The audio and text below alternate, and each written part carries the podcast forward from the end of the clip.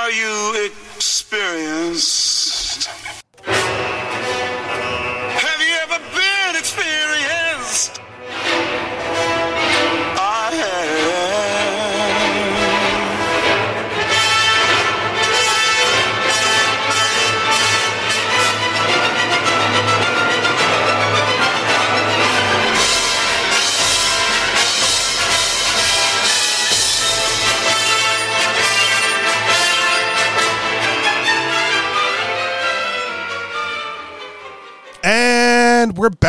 With another episode of the Anarchist Experience, episode 444, aka year 9, week 20, uh, coming at you this week. As always, I am your host, Mr. Richie Rich, along with. MC and KS. And since this is your regularly scheduled Saturday broadcast, we do this show on the old clubhouse. Uh, the club, if you can still find it, or the house as they've renamed them, is the Anarchist Experience. Or you can at me if you can still find people this way. Uh, at Riches for Rich, R I C H E S, the number four, R I C H. Uh, we hit the record button somewhere around 3 p.m. Eastern Time, Saturday afternoons. Uh, and you're always welcome to join the club. Raise your hand if you can figure out how all that nonsense works um, and participate. Otherwise, we just shoot from the hip. I've got headlines, but what is going on with you guys this week? um, not much. I'm I'm trying to figure out my future, and maybe I shouldn't go to New Hampshire if that's where you go to get arrested for selling crypto. Okay, so to be fair, that was a federal crime, just so happened to happen in New Hampshire, but we can talk about it. So I went, I left work uh, for about two and a half hours on Monday, did not get to see the whole hearing because I had to hustle back to work. But Ian Freeman of the Crypto Six was finally sentenced in his trial uh, for what we're all calling selling Bitcoin. Like that's that's that's what we believe the true nature of the crime is. He was sentenced to eight years. Um, the court documents say money laundering and, and wire fraud. So those are those are the crimes that they were allegedly able to prove in court to a jury. Uh, there's going to be appeals, uh, but he was immediately taken into custody. Like no no second thoughts. No, you know you can stay out on appeal Thank you. probation had agreed that he wasn't a threat in any way, shape, or form. But eight years, um, you know, this is this is like a matter of perspective, right? Like some people are calling that generally a win, um, because the minimum sentence uh, for the conviction was you know the the minimum the minimum re- referral for the conviction was somewhere in the neighborhood of like 20 years. It was like 17 years to like 28 years or something like that based on the the the minimum months. So that they negotiated it down to half um, is you know some people are calling that a win. I don't call it a win at all on on his website freekeene.com it's a recent blog post. I'm sure you can find it there. I don't have the link to it nor am i going to link to it anywhere on this show. Uh, is his speech the, the text of the speech that he gave during his right to allocution. And so i would recommend anyone who's interested or following along go read ian's words directly. Um, and basically you know they the the feds won this particular witch hunt right? They they had plenty of opportunity. They you know they've been going after ian and free talk live for years and this is the one that they finally were able to to get him on.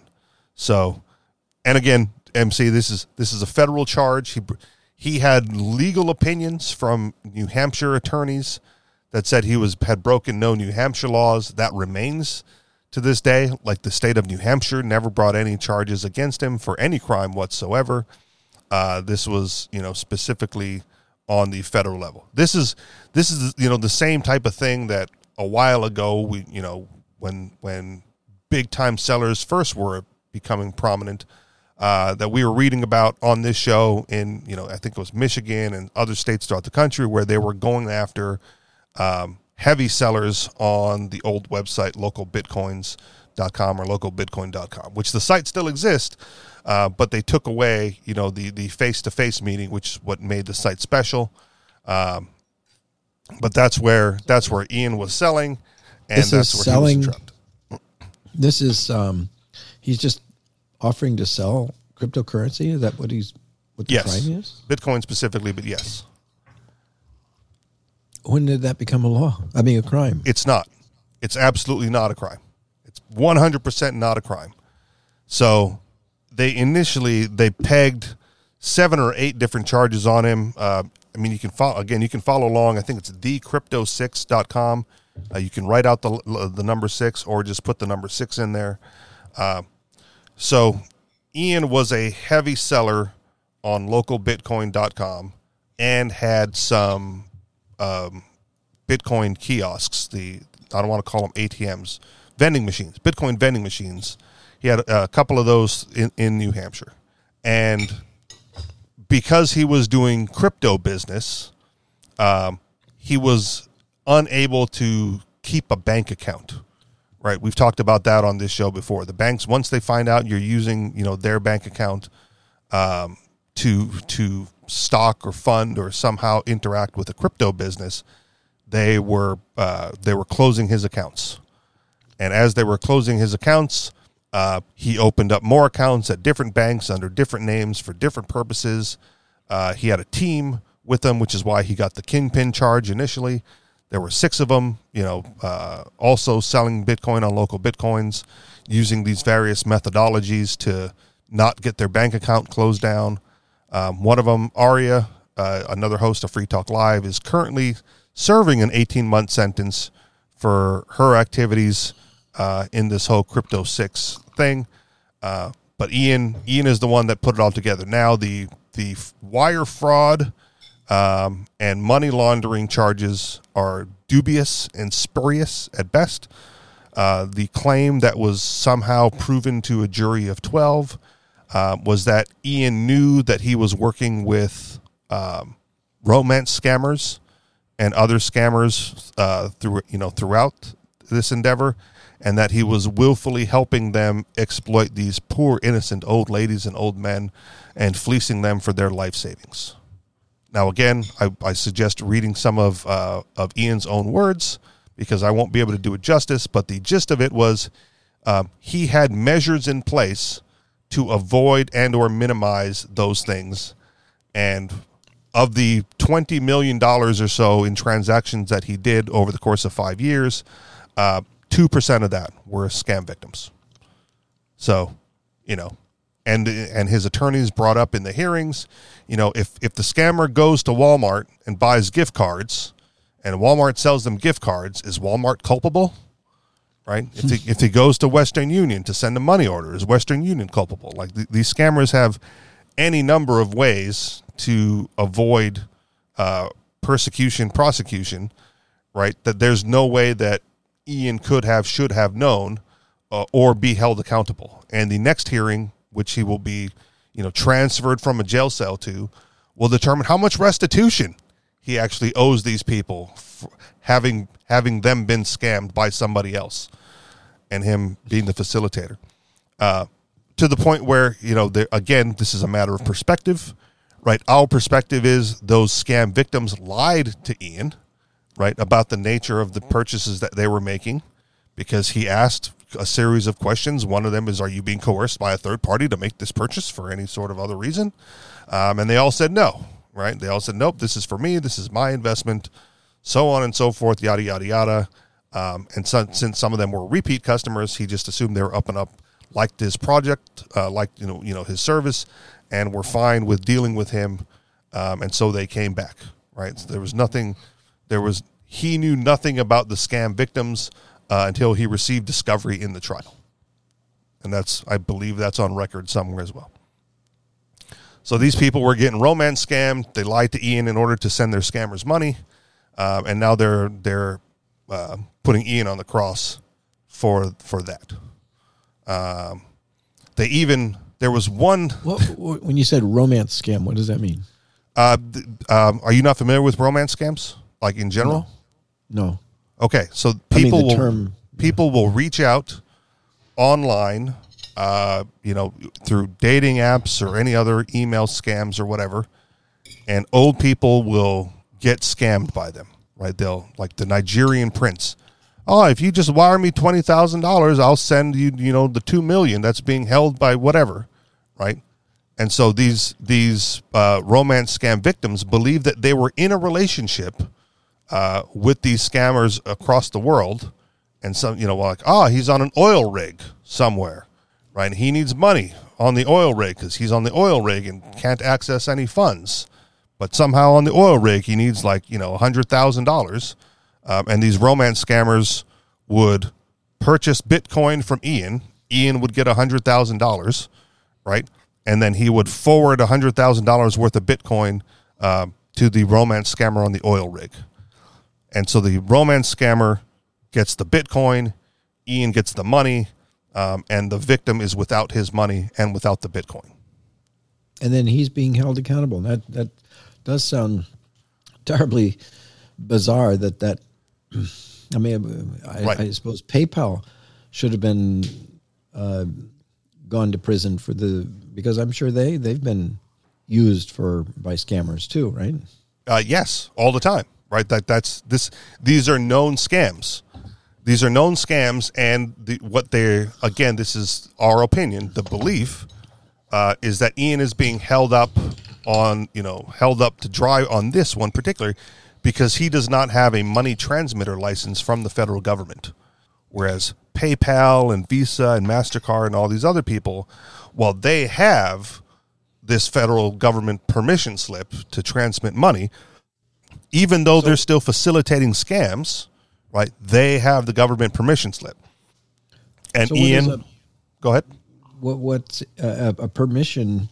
What what is he? What does one have to do to get this permission? I mean, is it um, a very onerous? It must be a very onerous application process.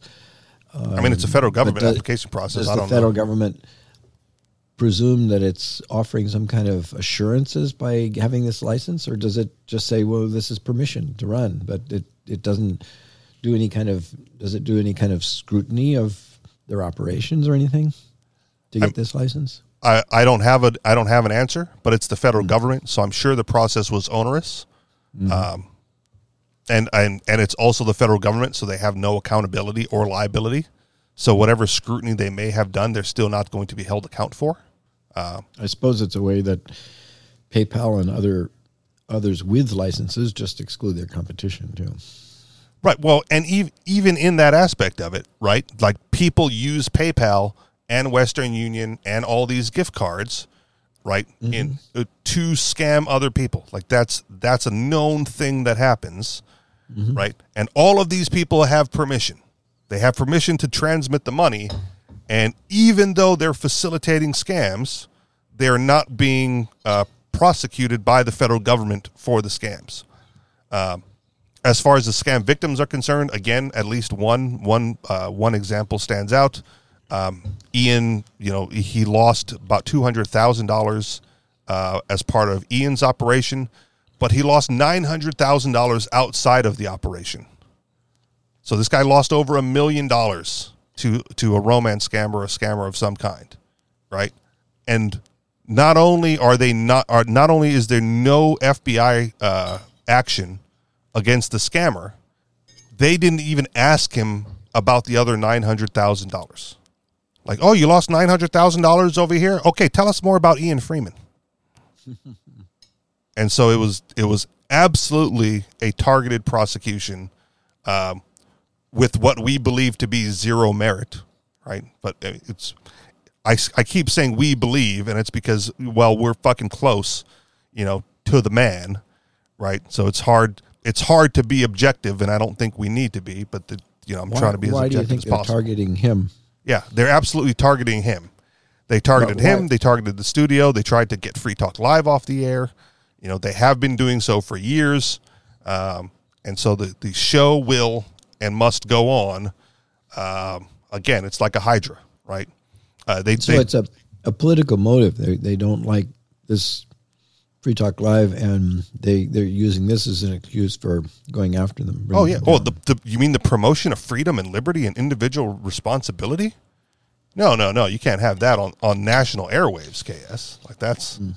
not a chance. So, like I said, much like the Hydra, as soon as Ian got taken into custody, um, no less than eight people offered to fill his seat on Free Talk Live. Um, so, like a Hydra, the, the show will go on. Um, ironically, foreseeing this event, right? This happened on Monday. Foreseeing this event, Ian had like the Free Talk Live feed on lockdown, right? Like these are the shows that are going to run in this time slot. And at, coming out of the courthouse, they decided, hey, we should do a live episode of Free Talk Live on Mondays, whereas it normally would be other content. Uh, and they couldn't break into the, their own show. Like they had trouble overriding the feed that Ian had programmed in there, however many months ago, uh, to break in and do a live show. So, like the first hour was Ernie Hancock's "Declare Your Independence," and they finally figured out how to break into the show. And so, like you got two hours of live content talking about what happened in trial. And that's the uh, the this past Monday, past Monday's episode of Free Talk Live. Just out of curiosity, is I mean, I would imagine that Ernie Hancock would be very sympathetic to them. Was he? Was he just asked, "Hey, step aside and let us uh, go on," or was that just not part of it? Uh, I, it was not part of it, and I think partially because I don't think Ernie's show is live. Like Oh. it, it's a pre-recorded show set up to run during the time slot that he's allotted for Monday nights. Oh, okay. Um, but you can still you can still find Ernie Hancock's full show in in the Free Talk Live feed. So they didn't, you know, it didn't run live on the radio, but there's still an archive of it for the internet reader, uh, internet listeners. But yeah, and and again, good thing he didn't, even if he was asked, because they couldn't figure out how to break in. You know, like his whatever Ernie does on his end, he like he records the show, he uploads the file, uh, the feed pulls the file from Ernie's servers or however that works. I don't know the specifics, but this I imagine that's how it is, um, and then it just runs, right? And so to, so to break in was apparently a challenge. Um, but yeah, so it's it's a Bitcoin case, uh, but it's not really even a Bitcoin case, right? You know, I got this is my first time to the federal courthouse um, in Concord, New Hampshire, and so I, you know, I was I was able to leave work. I'm glad I did. You know, they they postponed this uh, sentencing a couple of weeks ago. I didn't go to that one, um, and I was like, you know, these motherfuckers, right? We had such a good turnout the last time uh, for supporters of Ian that they're trying to make it look like there's less support this time. And so it's it's a little thing in the grand scheme of things, but I was like, I I'm gonna find a way to get there just so I can be one more body in the courtroom, right? And and I was an extra body. Like the courtroom was full. And so they had to have a second courtroom for overflow for everyone who wanted to witness uh, the sentencing. And so I was in a separate room watching it on on you know closed circuit or whatever on a TV screen. Um, but I you know I I get to the courthouse. Uh, I check you know I go through security and then I don't know where the fuck I'm going around this thing. So I just I just asked the you know the deputy whatever what, the, what who's the guys out front security the um, bailiff whoever whoever that security guy is there. You know I'm like I'm here for the political persecution of Ian Freeman. Where do I go? And he very kindly said, uh, second floor, third courtroom three. All right. No challenge, no question. He knew what was up, um, whether he thought he did or not. Um, but yeah, so you you may find more crypto friendly countries, uh, MC, to go visit, but crypto friendly states, this is still, I think, number one in the United States. Um, and just if you're if you're on the bad side of the feds, right? It doesn't matter what state you're in because this is just in the grand scheme of them cracking down on Bitcoin. This is just the most recent one here in New Hampshire, right? Like I said, we've covered many stories of them going after money laundering people uh, in various states over the course of you know the history of Bitcoin. Um, you know, pre pre the, that big run in 2017 and this is just the latest. So you're not going to get away from the feds in Hawaii. You're not going to get away from the feds in any other state. Uh, but you can you can still have more crypto freedom than anywhere else uh, here in New Hampshire. Right on. Uh, in other crypto news, um, PayPal is creating their own crypto US dollar token. Oh, great! Yep. Um, so that'll be interesting. I don't know how uh, how good that'll work or how much competition it'll bring to Tether and USDC or the US dollar.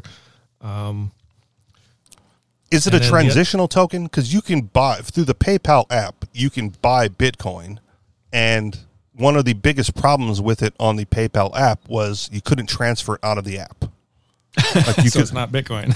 well, I mean, allegedly, then, right? Like you buy Sure. Bitcoin through PayPal, you can then sell it back to PayPal at whatever price they're posting it as, and you can, you know, I would hear the case that they're not actually selling anything but uh, paper assets.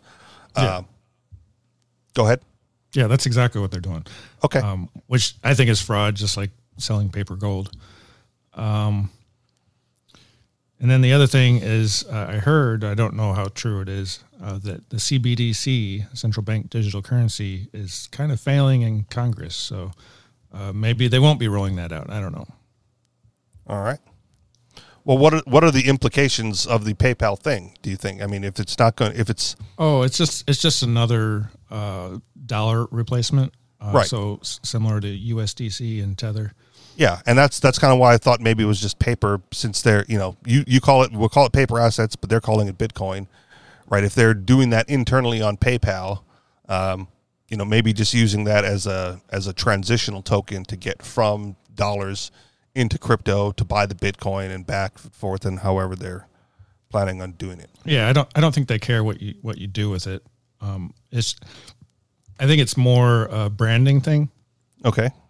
And it's to keep people on the PayPal ecosystem. And so Yeah. let's. I mean, kind of anti-competitive. So if you're on PayPal and you want U.S. dollars, you can hold PayPal's token, but you can't hold USDC or Tether there. So All right. um, but it's it's a way for people to hold a digital asset that is linked to the dollar or pegged to the dollar, and uh, just to keep them on their their platform. Yeah. Well, then hopefully other competitors. I know PayPal owns. Is it Venmo that they own? They, Uh, they own one so. of the big transmitters. Yeah. Okay, but either either way, there's like there's also Cash App, right? And Cash App, you can you can buy cryptocurrency and Bitcoin through Cash App. So maybe if Cash App tethers to USDC or whatever, then you know that that'll be the most the nearest competition to PayPal um, for that. But you know, I've I've I've not purchased any cryptocurrency through PayPal or Cash App, and I, that's like my least preferred way to do it. Sure. Like I don't, you know, I, I'm I'm not on any exchanges either. Like that's also kind of down there. Which is, you know, here's the thing, right? I'm not on any of the exchanges because I don't want any of that know your customer bullshit, oh. right? and going back to like the the you know the the crypto six Ian Freeman thing, they claim that he was he valued privacy, so he had minimal know your customer requirements, uh, which wasn't true. Like he got a whole bunch of information from people. Um, and again, you know, in court as evidence, they they pulled up his like local Bitcoin feedback rating, um, and the only negative feedback he had was uh, he's asking too many questions and wanting to get too much information from us. so on Yeah. on the one hand, he was overburdeningly uh, uh, overburdeningly questioning people to make sure that they weren't scammers, um, but at the same time helping the scammers out and, and hiding everything because of privacy. Like the prosecution tried to have it both ways, um, and and again somehow were successful. I, I used to uh, promote basic attention token, uh, but now uh, on the at least on the Brave browser, that that's where they they give them out for free for attention. Yep, Um, now they're I have re- some of that somewhere. they are requiring uh, that you uh, s- set up an account on a third party platform now, and so Oh, you have to give up your information and you know, license and banking account or whatever, and uh, then you can have an account, and then they then you can be included in the system. So Oh. I think they're ju- just doing that for you know reg- regulatory uh, Well- issues, just to, just to keep operating. But um, yeah, so you might want to get out of that one. Well, I mean, I, at the at the very most, like Brave has uh, got attention from me that they're no longer having to pay for, right? Because I'm not going to go through that, which means whatever bat I have stuck in there is just going to be stuck in there. Yep. Oh well, well, it'll get de- it'll get deleted. that's fine, right? I, I've, I'll just I've got like ten dollars worth uh, over the last couple of years. yeah. So I'm not I'm not sweating it. You know, it's, it's not breaking my bank. Um, but I'm also not going to look at their stupid fucking advertisements that pop up anymore either. Then, Yeah. because that was it. It was like, okay, we'll pop up an ad. I'm like, all right, well, I sit at work all day, so I'll just use the Brave browser at work, right? Pop up ad, pop up ad, pop up ad while I'm working, and then you know, um, I'll make extra money uh, while sitting there at work. But but no more Brave if you're going to be pulling this nonsense. Um, And again, this is you know, uh, who do I, I don't know if it's a conversation we're having here or outside of this venue, um, but I do feel like uh, in general, the the government is like slowly c- closing the walls in on cryptocurrency and Bitcoin, right? Like it, it, it was it was so convenient years ago to just buy it, and then you maintain some level of privacy, and now they've they're monitoring the on ramps and off ramps, and so to, it's prohibitively difficult to get on an exchange or to get off an exchange without leaving some sort of paper trail for the feds. Sure. Um, or you could look at it another way. And, and you know, very early, it was very difficult to get, and now it's it's very difficult to get uh, wi- with privacy intact. So um, there's still ways to do it. It's just a matter of you know how much energy do you want to put into it, and so back back then, the people that, that put in the work to to get them early uh, got paid out a lot, and uh, we'll we'll see how long it takes for you know Bitcoin to hit a million and and uh, pay out again. So And even when that happens, right? I'll I I don't have I'm not on an exchange, so my off ramp is you know significantly slower and longer. maybe. So so when when Bitcoin really maxes out again, it's it's going to be you know a mad frenzy yet again, and uh, you know people will come out of the woodwork wanting to buy it, and that's generally a good time to sell. Well, I get that it's a good time, but coming out of the wood coming out of the woodwork for me means I have to find all those people with like a stack of cash. they will find you maybe or it might be you know Maybe. there, there there might be a website that pops up you know maybe they don't even stay in business for six months but you know while they're while they're up then you can right. do your thing and then and then they'll get taken down just like you know local bitcoins did and uh, Well, out, Same- outside same of this venue, you keep me apprised of those websites because if that's if that's the if that's the exit ramp for the next you know bull run, then maybe I take it. Maybe I hang on for the the next next bull run. Yeah or whatever i'm just saying where there's a will there's a way and, and when when it gets when the market gets heated up again uh, there's there's going to be people you know making uh, making things happen All right, fair enough. Well, I believe you, and we'll see. Right, like, but but lo- local Bitcoin was it. Like that was that was the one. Like you want to do face to face transactions with real human beings, this is where you go. And then they, the, the, like the whole purpose for them existing, being local Bitcoin, went out the window. And then was like, okay, do all these weird transfers and send money to people's bank accounts, and we're not going to let you do the face to face stuff anymore. So of course now it's easier to send it to a scammer, right? But if you had, but if you had to show up, oh, and that was the other thing. Like the the other, uh, uh, uh, was it wire fraud or or money laundering? Um, one of the charges got thrown out because Ian was Ian was aware of the scam. Right? He's like, oh yeah, I read I read all these articles about how they caught people, right? And every single one of them, the the feds sent in a Confederate, right, to say like, ah, yeah, I'm a heroin dealer. Go ahead and sell me Bitcoin. Um, and so they sent the Confederate to a local Bitcoin meetup group in Keene. Um, you know, the guy wasn't talking to Ian directly, but he said it loud enough where Ian heard it that, oh, yeah, he's like some Russian heroin dealer, you know, here to buy Bitcoin. And then he asked Ian if he could buy some, and Ian said, I can't knowingly sell you any anymore because you, you told me what you do. And then some months pass, and the guy shows up again, and he goes, uh, "So your your ATM down the street? Can I buy from that one?" And Ian said, "Well, I can't tell you you can't buy from that one, right? Like, I, am not monitoring it daily." Um, and so part of that charge was that they Ian did not discourage the fraudster hard enough, and therefore committed the act of money laundering.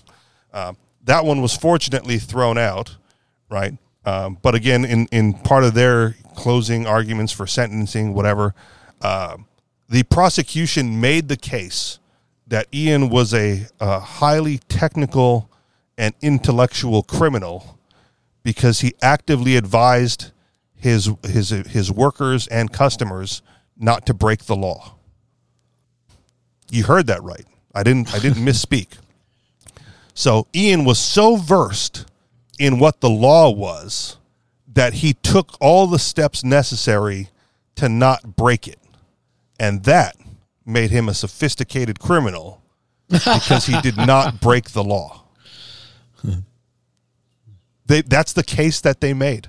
Those are the words out of the prosecutor's mouth during the sentencing hearing. He knew what the law was, Your Honor, and took steps to avoid breaking it because he knew that if he broke the law, he would be caught, and so he did not. They also the most egregious one. I think I might, I think this one's being a little blown out of proportion, but hey, we're running with it. Um, the most egregious one is uh, Ian. There was a guy proclaiming to be a CEO in Nigeria, and the picture he took to send to Ian, you know, to the verification photograph, like hold up the sign saying like, you know, I'm not being coerced or whatever it is, um, was a black man without a shirt on and they said Ian should have known that a black man without a shirt was not a CEO, was not, you know, wasn't intelligent enough to be making this purchase and should have prevented it from happening. And you could just the the racism just oozes out of every pore, right? Like this poor guy who might be trying to better himself in Nigeria because he was black uh, and you know, and and not dressed like a CEO should be dressed, that Ian should have known, right? White Ian should have known that there's no way that this shirtless black guy is a CEO of anything and should not have sold them the Bitcoin. And so there, that's again from the prosecutor's mouth, and and so the the local media's or the local crypto friendly people are running with that one. Like how how can they be blatantly racist?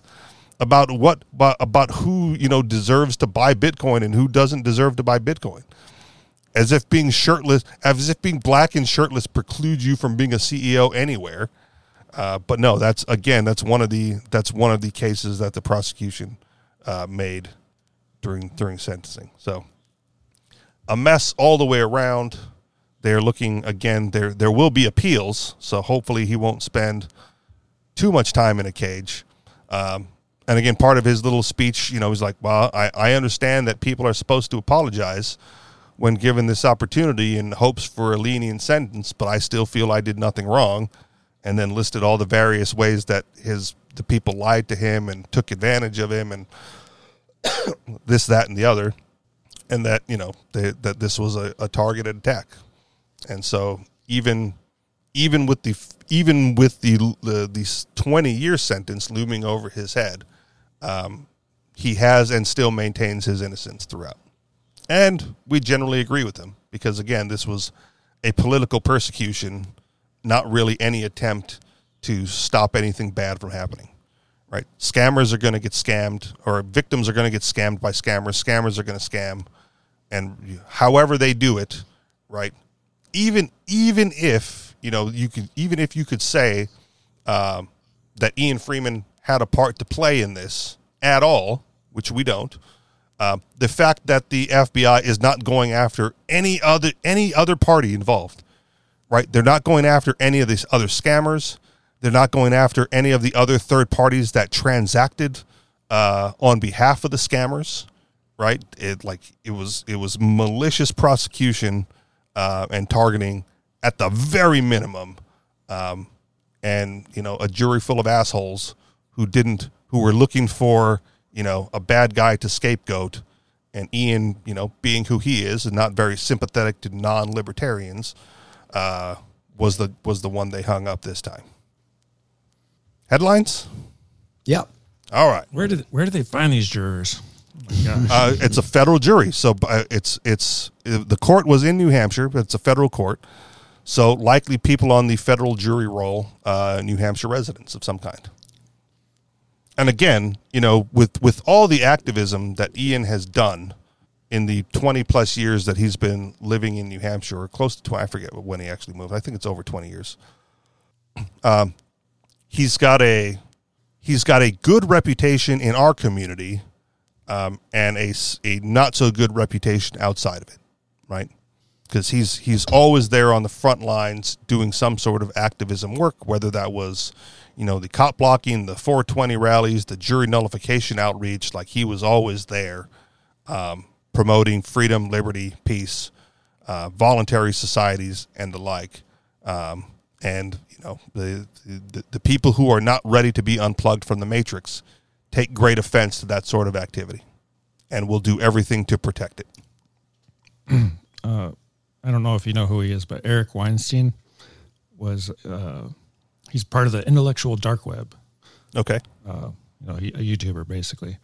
Um, so he, he was on, uh, he was called to go to be on, on jury, uh, but he was excused because the, the, the judge said, well, this is, this is what the, the, the case is going to be about. There's some eyewitnesses that, that, uh, showed or that said that this guy stole stuff and um, and that, and that's all the evidence we have. So does does anybody think they won't be able to convict based on eye, eyewitness testimony? And Er- and Eric Weinstein raised his hand and said, um, "Well, if that's all you have, then I probably won't be able to." Yep. And so then the judge says, "Is there anybody else who who says they won't be able to convict based on one eyewitness testimony?" and then the, another juror said, "That's not what he said." So so she gave up even more information. There was only one eyewitness, Okay. and yeah. they're gonna and they're trying to put this guy in prison. And now this guy that they caught, without challenge. this Yeah. guy that they caught, didn't have any of the stuff that they said was stolen. So and they and they searched around dumpsters and around the neighborhood and they couldn't find it. Yep. So they obviously found the wrong guy, and they were like, "Oh, you're the one." Like, and he's like, "What? like, what are you talking about? I didn't steal nothing." Yep. Uh, but there's one eyewitness that says, "Yep, that's him," and he's he's you know possibly going to jail if he gets a stupid jury. You know, well, And the and, judge has already made up his mind, and Right. and and is packing the jury with people who have Who already made would. up their mind. Yeah. Right. Oh God. It's it's so absurd. Like, hey, who wants to convict this guy? Raise your hand. you know, you might as well say that. and if you yeah, that's right. And if you don't want to, I, it's sort of the same way they always ask if you if you believe in jury nullification. You know, they they'll excuse you for that too. Right. Yeah. So so the pr- the problem with that thing is, uh, for, for Eric Weinstein, uh, is if if you if you believe in jury nullification, right, uh, you have no obligation to be honest to the judge or the prosecutor. oh, sure, yeah. I, Right. I think he he uh, misread the situation and didn't understand his actual duty. You know. Yeah. Like he, sh- as, as soon as they asked that question, right, he should have fought and said everything right to get on that jury, and then be like the lone voice of dissent, or you know, possibly the lone voice of dissent, to protect an innocent man from being wrongfully convicted. Well, there is the complication that if you um, don't answer the judge on that case, uh, you you answer him differently than you actually act later on, then you can be cited for contempt of court.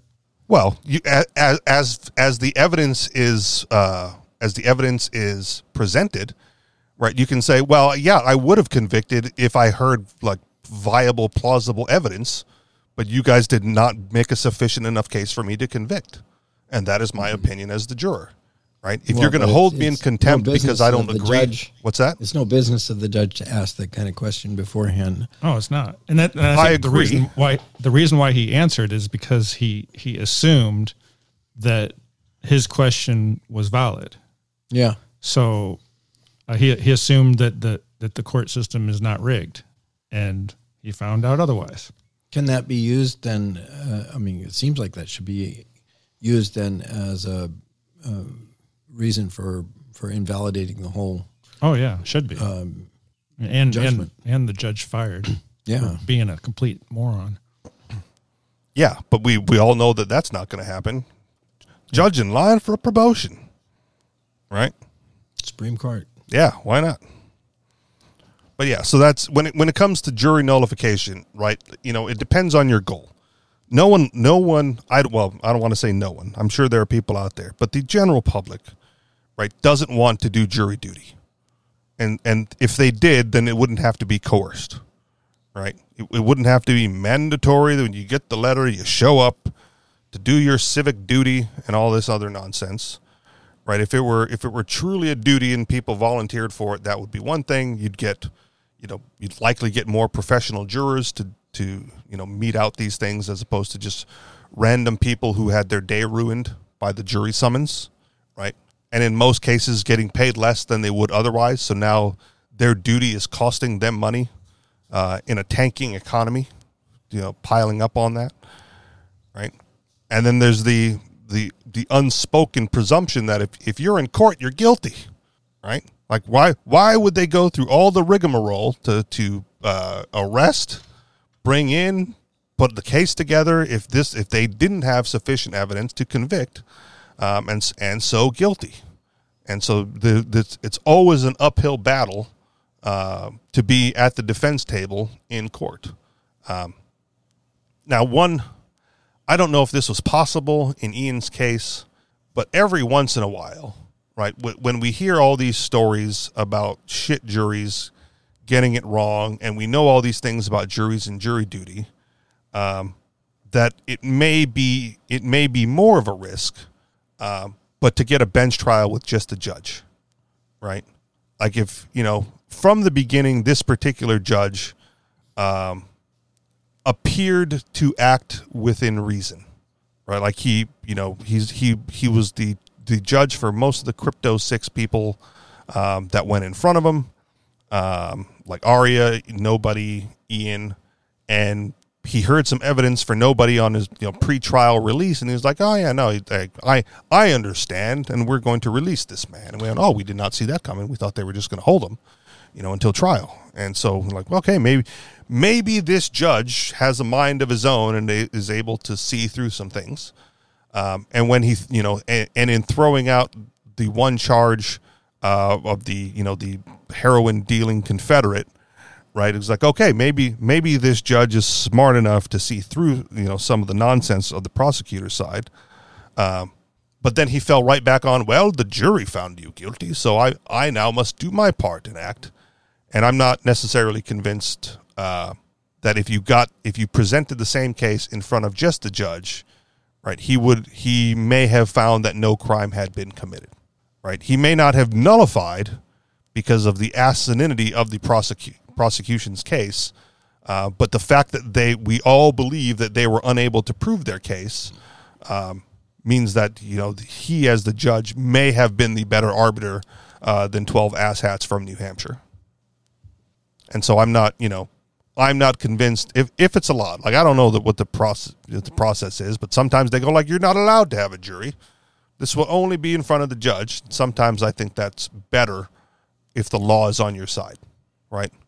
I, I, I forget. There, there's an old quote. You know, if, if the law is on your side, pound on the law, uh, or, or, if the fact if the law is on if the law is not on your side, pound on the facts. If the facts are on your side, pound on the table. It's some Mark Fuhrman quote from like the OJ trial. I, I know I butchered it, but look it up. Um, you know, if if the law is on your side, right, and the judge is beholden to the law, right, then you ought let them mete it out, you know, on an individual basis. If the law is not on your side, right, and you're like you're trying to find the moral, ethical angle to this thing, um, then yeah, I mean, you're going to have to convince someone on the jury that even to, to, nullify, like even if you broke the law, it's a bad law and ought not be punished for, right? And then you nullify. And if neither of those are on your side, you know, then then you take a plea, right? And, uh, I'm just want to get out of here with you know the the best deal possible, and so on. So I, you know, if if you really don't think you broke the law and your defense is yeah, you all, all we can tell is no law was broken and they have zero evidence for it. Well, then motion to dismiss, motion to throw out, you know, whatever you have to do, but don't put it in front of a jury because juries are known to convict innocent people for decades. It's not even it's not even a question. Juries juries have convicted innocent people for decades and jury nullification being, you know, the last right of the people right, has been uh, removed from court, uh, except in New Hampshire, in in most other jurisdictions, right? In in New Hampshire, I guess at the state level, like the defense is allowed to tell the jury about jury nullification, um, and that's you know that's written into some statute somewhere in the state code. Like they they're allowed to be notified. You you, you cannot be silenced uh, in the realm of jury nullification like you can in in other jurisdictions. so take care of it that way. If you if you find yourself if you find yourself in a situation as Eric Weinstein, right? Do what and you and you're trying to do the right thing. Right? Like if you're trying to get out of jury duty, it's easy. You just say, I'm a libertarian, I'm an anarchist, I will not convict, and boom, you're out of there, right? You, half a day's work.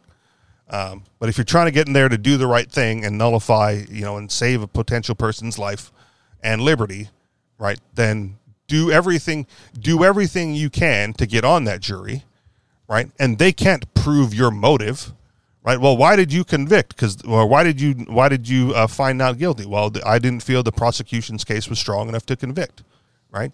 Well, what do you mean? Like I, I heard all the evidence. I felt that I, I believed the defense, right? You needn't say more than that. Um, and therefore there's no way to, there's no way for, uh, your, that, that possibility of contempt, right? If you start talking about it, yeah, I just got on this jury nullifying, you know, if you let your motives be known, well, then yeah, right? But you hold that shit close to the vest for as long as you need to, and nary a word shall be said, right? And then the innocent man goes free, you go home, judge sits and swirls, you know, everyone has a good time. Right on. Do we have headlines? I do have headlines. Headline uh, A libertarian perspective on the gay rights movement, uh, authored by Walter Block, if that matters to you. I'll say that one. Sure. Oh, what's that? Well, I mean, I like him a lot. I know him. He's going to be a voice in the Jonathan Gullible Okay. too. Well, he, he's also the, the author of Defending the Undefendable, right? So Yeah. he has a he has a history of hot takes, and so if you want to know what the what you know the presum, uh, presumable hot take is on the libertarian perspective on the gay rights movement, uh, Bob's your uncle. Sure. Sounds interesting. Know, okay. Uh, headline: Cops and reporters are still hyping the Halloween threat posed by strangers with cannabis candy. Uh, headline: The problem with activism. Headline: No privacy, no property. The world in 2030, according to the World Economic Forum. Uh, headline: This will make your blood boil. Biden admin goes full Orwell, denying vax mandates ever happened. Uh, and finally, headline. Uh, oh man, the headlines. Oh, there it is. DC food trucks underworld. Despite their popularity, food trucks at the National Mall are paying a hefty price to operate. So, any of those in particular jump out at you guys this week? Well, I'm curious. The one, uh, Walter Block. All right. See, I name dropped it because I knew that you'd pick it. a, liber- a libertarian perspective on the gay rights movement. Uh, free association means allowing gay people to lead gay lifestyles, but it also means allowing others to disassociate from them. One of the very, very high points in the history of the gay community, from the libertarian point of view, was their fight against the police in New York City in 1969. This was the Stonewall riots, and the homosexuals and their supporters were entirely in the right. Up until that time, the police would raid bars, pubs, bathhouses, etc., frequented by homosexuals. They would do so with impunity, with little opposition from gay men or from anyone else for that matter. But upon this occasion, they were met with fierce resistance, and the relationship between these two groups of young men was never again the same. Uh, yes, apart from sexual preference, there was not much difference between the two. Both were young men, for example. Uh, why did the police continually raid establishments patronized by this group of people? That was because it was illegal for consenting adults of the same gender to have sexual relationships with one another. These places were used by members of this community to meet each other for, amongst other purposes, such illegal relationships. This sounds horrible, out of date, modern to the ear, uh, but in some Muslim and African countries, such behavior is still illegal and often severely punished. The libertarian perspective is clear as a bell on this issue. No consensual adult behavior whatsoever should be banned by law. The gays at Stonewall were entirely within their rights, and the police, the law on the contrary notwithstanding, entirely in the wrong. The Nuremberg trials established the justification of ex post facto law. Just because an enactment was on the books does not necessarily render it justified. One might think then that homosexuals, at least a large percentage of them, would be libertarians. they were then, in 1969, or at least they were acting in a manner compatible with this philosophy. Alas, if it were ever the case, it is far from being true nowadays. From defending their rights to freely associate with one another for mutually agreeable purposes, they have in the modern era moved to violate the rights of other people. For example, many gay people now insist that others have a legal obligation to not only refrain from violating their rights by preventing their association, but to actively cooperate with them in promoting their lifestyles. Thus, they are now willing to coerce bakers, florists, and photographers to cooperate with them in promoting their marriages with each other. Gays have filed lawsuits in courts, uh, the purpose of which was to force others, mostly devout Christians, to violate their own principles. Are these gay people acting in a manner compatible with libertarianism in doing so? Of course not. They are, in effect, asking the government to use violence of the sort of previously employed against them at Stonewall, and for many decades before that time against their present victims. They were in their right then in objecting to the treatment meted out to them, but are now in the wrong in instigating similar rights violations against those who now refuse to cooperate with them. Uh, homosexuals have every right to engage in their consensual adult behavior, but no right at all to compel others who object to these practices of theirs to cooperate with them. Free association is a two way street. Yes, gays should be allowed to enjoy the benefits of free association, but they should be prevented from denying those self same rights to these Christians. Are homosexuals wise to engage in such anti libertarian behavior? It is difficult to see how they are. They comprise only something of the order of less than 10% of the overall population. Those who bitterly oppose their behavior still have significant numbers. It is one thing for a powerful majority to pick on and violate the rights of a small, weak minority. All too often, they can get away with it, unfortunately. It is quite another for a small group, despised by many, to stick their finger into the eyes of people who greatly outnumber them. Are the gays overdosing on the movie The Mouse That Roared? This is a film where the great Peter Sellers played pretty much all of the roles. roles. In the film, a small fictional country, think uh, Monaco or Liechtenstein, conquered the mighty United States Army in the aftermath of World War II. This sort of thing can indeed occur in reality. David, after all, sometimes conquers Goliath. But in the long run, this is the exception that proves the rule. Gays, if they were to consult their own long run interest, let alone the justice of the matter, would forthwith cease and desist from getting the government to violate the rights of people far, nor, far more numerous than they. A massive number of folks despise gay behavior in the first place, and this continual bullying of them will not likely induce any positive change in their assessment. These victims of the present gay community are only human too. They will grow to resent this mistreatment. Homosexual acts of this more modern sort are all too likely to boomerang against them they'd be well to advise to limit themselves to their earlier heroic 1969 uh, libertarian behavior. Uh, P.S. I just saw the movie The Imitation Game featuring Alan Turing and his machine, an early computer. He likely did more for Britain in World War II than anyone else, including Winston Churchill and all the generals and admirals put together. Yet, how the United government, uh, uh, United Kingdom government treated this gay man and many others in this category as well was worse than despicable End of the article. Uh, does Walter Block have a point? Where do you guys fall on this issue? Yeah. Yes, actually, I've I've made this uh, point to my gay friends uh, time and time again. Uh, you know, they're they're opposed to someone uh, who doesn't want to rent their apartment to to uh, gay men and women, and I say, well, the law was used to you know to prevent gay men and women from having apartments, and then uh, now it's they're, they're using a law to impose their particular values, and I, you know, I wasn't very successful on it because they usually see the law as something uh, enforcing something they want rather than um, the the principle of, of of uh, the initiation of force by some against others. So yeah, this is a, a very logical point that uh, Walter Block is making, and very consistent. And I think that he's going to get a lot of grief at his university because of this position that he's taking. Yep. MC, any thoughts?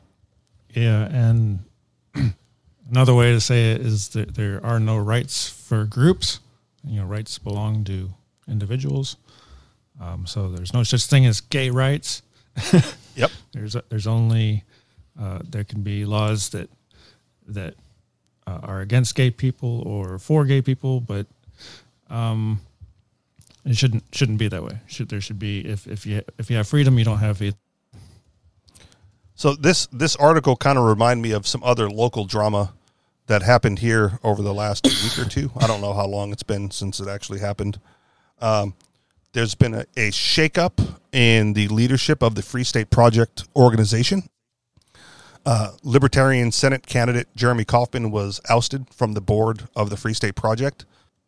Um, depending on whose side you take, right? This was again um, a bullying attempt by uh, caused by hurt feelings of other board members, um, or uh, getting rid of someone who was detrimental to the movement and cause of the Free State Project.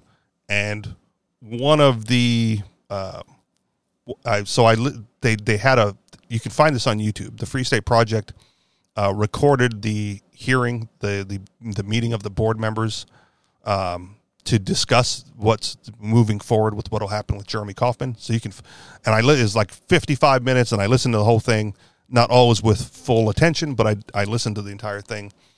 And one of the things that was brought up was his association on Twitter uh, with people who are accused of being racist, right? Like you, you retweeted this racist guy. Um, I don't even know if the tweet was racist, but the guy is apparently racist uh, or allegedly racist. And and Jeremy retweeted them, and they, you know, they're trying to hang this over his head.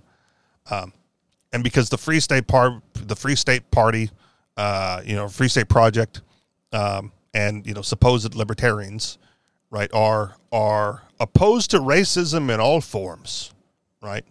And I have always made the case that you know, al- although I don't consider myself to be a racist, uh, I do recognize that racial discrimination falls under the umbrella of voluntary association, right? Like, if you same with the gays. If you're the baker, if you're the white baker and you don't want to serve, you know, make a cake for gay people, that's within your purview, right? That's we- that's that's within your right to associate and disassociate from people. And similarly, if you're a white baker and you don't want to serve uh, black customers, right, that is also within your right and within your purview. Now, do I agree with it? Like, do I think that that's a good course of business?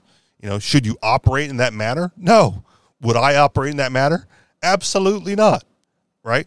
But if you know, if if it's if it's going to be fundamentally uh, about association and the ability to associate and dissociate with people, then you have to at least acknowledge that some of those things that you would not participate in personally fall within the umbrella of the grander scheme of things.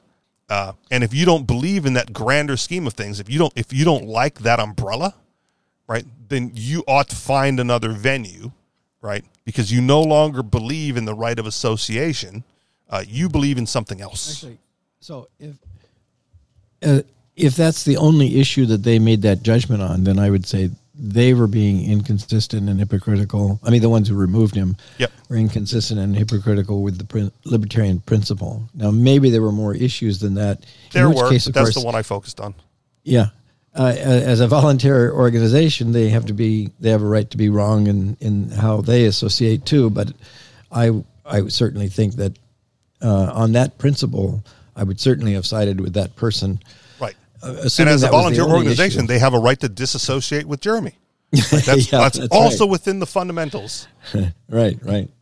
Although I would disassociate from them, uh, probably. I mean, Yeah. there are a lot of factors involved, but I would disassociate from them as well because they're they're not carrying out the libertarian principle that they advocate. Right. And so, I mean, it, like I said, it's it's close to an hour long. It's a shit show. So unless you really want to fucking know, I wouldn't recommend listening to it. But if you, if you got nothing going on this evening, you're No, like, I've got I'm just going to turn this on for an hour while I'm washing dishes. Right, you'll you'll get the gist of it. Just like pu- pop in some earbuds, go about your business, but listen to the shit show. Um, Boy, you must have really dirty dishes. It takes an hour for you to wash those dishes. No, I do other things, right? Like I, you know, I'm I'm, sitting, I'm sitting at work typing up documents and and doing reports, right? And I just go like, I'm just going to listen to this because no one else is in the office when I'm doing, you know, a part of my day in the office, I work alone, and so you know, I'm not, I'm not too bothered by that. I just when everyone else is gone, I turn on something to listen to as wallpaper or background noise. But yeah, whatever it is you happen to be doing. If you're playing Magic the Gathering with your friends, right, just put this on. Who cares? Um, if you really want to know. But it's a shit show. It's hard to listen to. Uh, there's you know there's backstory that you or me are not privy to, so we don't have a complete picture. Um, but they did post it, and so I listened to it. Uh, Jeremy showed up at the local monthly meetup, uh, new mover party, tried to get a word in. Um, he was heckled down by one of the other uh, board members when he was trying to, you know, make his case. They have an open mic session, um, and the the MC like cut off his mic, said, "We're not going to platform you. This is not your venue. You know, get off my stage," kind of a thing. So he was. and he should have been happy to leave. oh, he, he didn't not- like he that's not the people protested, but he left. Yeah. yeah, yeah. Well, but, But there, uh, sadly, there weren't some others in the audience that took up his cause and and rep- represented the the consistent position. Well, he he asked if anyone wanted to hear what he had to say, and I absolutely put my hand up as far as I could. Yeah. well, maybe the, the the the guy in charge, the MC, wasn't looking around purposely. Oh no, no, I, I'm pretty sure it's because he's he falls on the side of the other board members.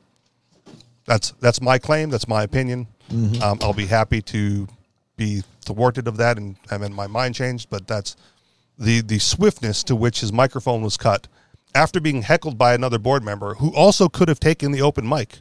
Right, it, it could have been like a, a few minute debate where he got his words out, she got her words out in front of the crowd, right, mm-hmm. and and then and then get cut off because it's not the the full platform for that type of discussion. But for him to try to make his case, you know, in front of a group of libertarians and anarchists and people new to the project, and to be shouted down by another board member so he couldn't get his thoughts out, I also thought was distasteful. All right, final thoughts. Good. No, that's good. All right. Thank you guys very much. Thank you very much for listening. You guys know where to find us. Anarchistexperience.com on Telegram, t.me slash anarchistexperience or t.me slash the anarchist experience. And if you would like to contribute to this show financially, you can do so through Patreon, patreon.com slash the anarchist experience. Thank you very much for listening. And we'll talk to y'all next week. Peace. Aloha. See you, Rich. Yeah, thanks.